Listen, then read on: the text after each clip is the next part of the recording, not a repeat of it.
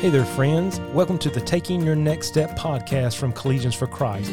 Through each episode, we will journey together focusing on knowing what you believe and why you believe it. If you are eager, like I am, to strengthen your faith and take your next step now by joining us in today's episode. You are created as a masterpiece. Think about that. Let it sink in just a little bit, because that's what God says about you. We're in our series, Discovering the Real You, and we've talked about who we are in Jesus Christ, that we're created as a masterpiece. We talked about our identity uh, in our previous episode, and now we're going to talk about our purpose. If you think about everything that you see with your eyes, you touch with your hands, it is created with a purpose in mind. You could take something as a simple yard rake. It was created to do what? Gather up and move leaves. At some point in time, someone said, I'm tired of trying to get these leaves up. I need some type of tool to do it with more efficiently, or even just to do it with, and therefore the rake was created. You think about the car. It was created to allow people to travel at a much faster pace and a more convenient way than maybe on horse or on foot. Uh, you think about the iPhone that you may hold in your hand, or maybe you're listening uh, via that device today. It was created to be the best phone on the market so that it could fit comfortably in one's hand, and also combine the element of music, a phone, and the camera. Steve Jobs had already created the iPod. It was a hit. It had music. And he was trying to figure out a way to combine phone, those giant phones we used to have back in the day, to make it easy to use, easy to carry. There was a need, and therefore he created the iPhone with a specific purpose. Just the same, you were created by God for a specific purpose. When he created you, he had a specific purpose in mind for you. You were created as a masterpiece, therefore you are created to function as a masterpiece. If you're created as a masterpiece, then you have to function as a masterpiece. And as a masterpiece, you are to fulfill a specific purpose in God's kingdom. Ultimately, you have a kingdom purpose, a purpose that is vital, a purpose that is larger than yourself, a purpose that only you can fulfill within God's domain of His kingdom. Now, as we consider your kingdom purpose, or our kingdom purpose, first we need to understand your purpose is not your identity. We mentioned this briefly in our previous episode, but so many times we tie who we are to what we do. We talked about the dangers of that. We'll mention that a little bit more on today's episode. But we talked about our identity is this. It's what is true about you from place to place, person to person, and circumstance to circumstance.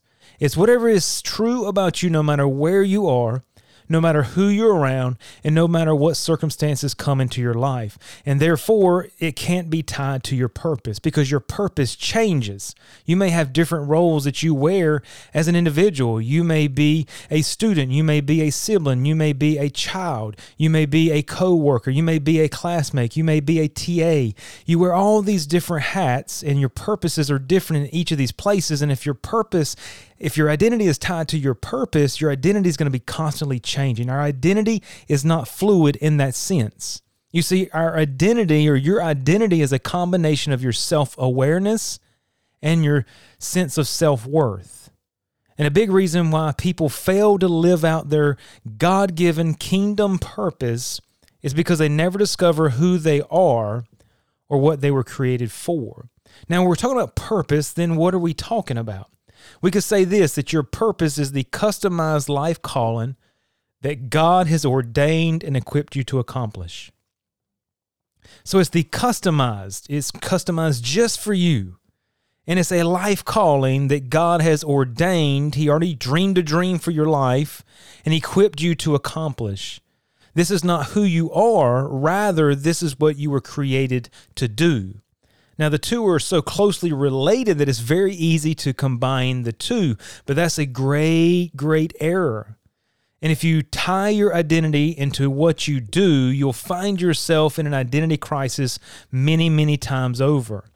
Is we see how we tie what we do into our identity. Many times we ask people, hey, uh, what do you do? hey, how are you? So so what do you do? And they say, hey, I'm a banker, I'm a uh, landscaper, I'm a whatever. And we begin to identify ourselves by what we do. I, I'm, a, I'm a, a mother, I'm a whatever it is. And we begin to identify ourselves by our role in society. And that's not who we are. Our identity is something that is much deeper. It is in who we are is in essence. So our identity is not your purpose. Your purpose is an outworking of your identity, but you are not defined by what you do. And there's some great dangers in that that we've already talked about um, that can run you into an identity crisis because you may be defined by what you do. And let's say you're an athlete.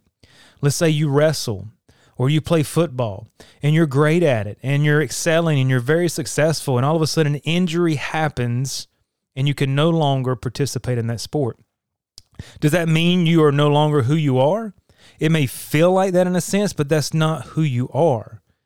You are, by your name, you are a child of God. You are loved. You're chosen. You're adopted. And we can go into all the things that you are as a believer in Jesus Christ. But who you are is not what you do, because then immediately you have an identity crisis. You've lost who you are. But that doesn't matter, whether you're playing football, whether you're wrestling, whether you're playing basketball. Maybe you're in a profession, and you are doing your profession for ten years. And all of a sudden there's an economic situation or the company closes down and you cannot get a job in that same profession. Now, if you tie your identity to who you are, then guess what? You run into a great issue with your identity because you feel like you've lost who you are.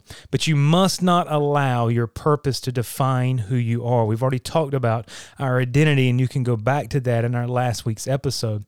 Now we're going to read Philippians chapter two, verse thirteen, and we get a little idea here about our purpose. As Paul writes here, he says this, "For it is God which worketh in you both to will and to do of his good pleasure." Now notice it is God that works in us. It's not we working in ourselves. And notice what God does. He works in us to do two things. It says you both. He does this to will and to do of his good pleasure. Now what does it mean to will and to do of his good pleasure? Well, God is already working in you. Just think about that. God is working at this very moment in you. We already understand what we've read, that he has dreamed a dream for our life. Right? God works from the end to the beginning, uh, from the end to the beginning. And because he works that way, he's already dreamed out your life. He already has a specific purpose. He already has ordained you. Ephesians two ten talks about we're created in Christ Jesus unto good works, which God before ordained that we should walk in them. What does that mean? God has a will for your life, and your purpose will fulfill that will. So God is already working in you, giving you both this, the desire, that's the will, and the direction, that's the work, to live out your purpose or your destiny. When he says good pleasure, it's talking about your purpose. For it is God which worketh in you, to put the desire in you, to put his will in your heart. You and I still have to submit to it. We still have to surrender to his will, but he works in us both to will, to put that desire there, and to do of his good pleasure, to give us the direction, to give us the talents, to give us the equipping, to live out your purpose. God gives it all to you, everything you need to live out your purpose. And so many times we equate success, right, by what we do in comparison to others. So if I'm able to uh, score more points, if I'm able to get a better grade, if I'm able to have more sales, if I'm able to beat this goal, we measure our success too often by others or other things, by doing something better than another. But success is not measured against other people. Success is not measured if you uh, score more goals or uh, have more takedowns or whatever it is. Now that is uh, great, but success is simply doing what you were created to do. Because so many times we do not feel successful when we measure ourselves against someone else. We have a campus ministry organization, Collegians for Christ, and it could be very tempting for me to measure my success as the national director against how we're doing in comparison to other campus ministry organizations. Now, there are other organizations that have way more chapters than we do, that have way more students in attendance than we do on a weekly basis. Now, if I begin to measure my success against them, then guess what? It does not look like I am being successful. But I know that I'm being successful because I know I'm doing exactly what God wants us to do. And so success is this, is doing what you were created to do and doing it well. And so we have to stop measuring ourselves against others. You see, God has dreamed a dream for your life. He works from the end to the beginning. He's already dreamed that dream for your life, and our purpose, therefore our purpose is already established. You can think about the building that maybe you're going to go work in or you have class in. In order to build that building, a designer and architect had to come together and design the entire building and set out the blueprints in its entirety, where every light socket would go, where every wall, every door, all that's already planned before the building has ever begun. And then the uh, contractor, the builders will come in and use those blueprints to build or construct the building into what the designer dreamed that it would be. You see, God has already drawn the the blueprints of your life. He's already drawn those out, and he wants you to begin at the beginning and begin to fulfill everything he has for your life. You see, it's God that creates your purpose. You do not have to carry the stress of creating your own purpose, your own destiny. And our culture's mantra is that, hey, you're, you're a self-made or self, self-made man or a self-made woman. You make yourself. You succeed. You build yourself. You do you. But see, biblically speaking, our destiny, our purpose is already created. And if you think about it, no painting, sculpture, or statue ever had to create itself. It was the the the artist that created it. God is the artist of your life. And as a result, he's already created your purpose. He's already determined your purpose. Your job is to discover it and to walk in it. And so we understand that your purpose is not your identity. Your purpose is already determined. And then your purpose is kingdom related. That's why we're saying uh, your kingdom purpose. You see, your purpose is much greater than you could ever dream or imagine. We go to Matthew chapter six, verses thirty-one through thirty-three, and he says here, Jesus talking, the Sermon on the Mount, he's he's talking through some teachings here about them a, taking thought for, for their life, what they shall eat, what they shall drink, or yet for your body, what you're going to put on. And he begins to compare how the birds don't have to take care of themselves per se, how God provides for them.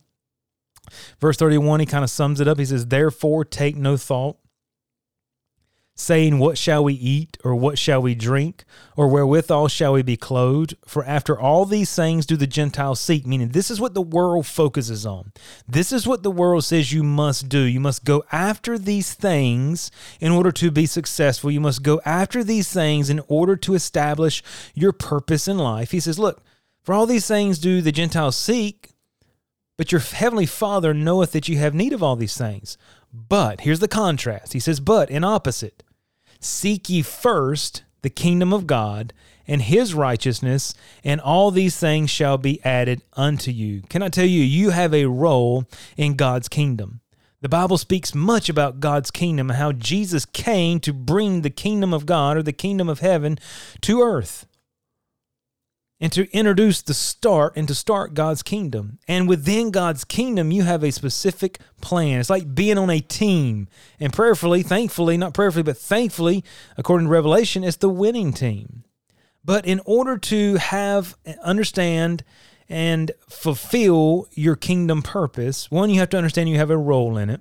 You must have, you must understand that it's already determined, and your job is to uh, seek it out and fulfill it. But also God's kingdom must be first. You see, God and his kingdom demand to be first. But seek ye first the kingdom of God. God will not take second place. And if God takes second place, then everything in our life is going to be out of whack, out of order. You see, we can love God. We can be faithful to church. We can say we're a Christian. We love Jesus. We're a follower of Jesus, but not love him first. We can do all the right things, but not love him first. If God is not positioned first, then he is in addition to all the other things in our life. And ultimately, he does not have his rightful place. So I have to ask you, What position does God have in your life right now, right at this very moment? What position have you given to Him? You see, do things in your life seem to be falling apart? Are you struggling to find peace and security? Are you struggling with who you are and discovering your purpose?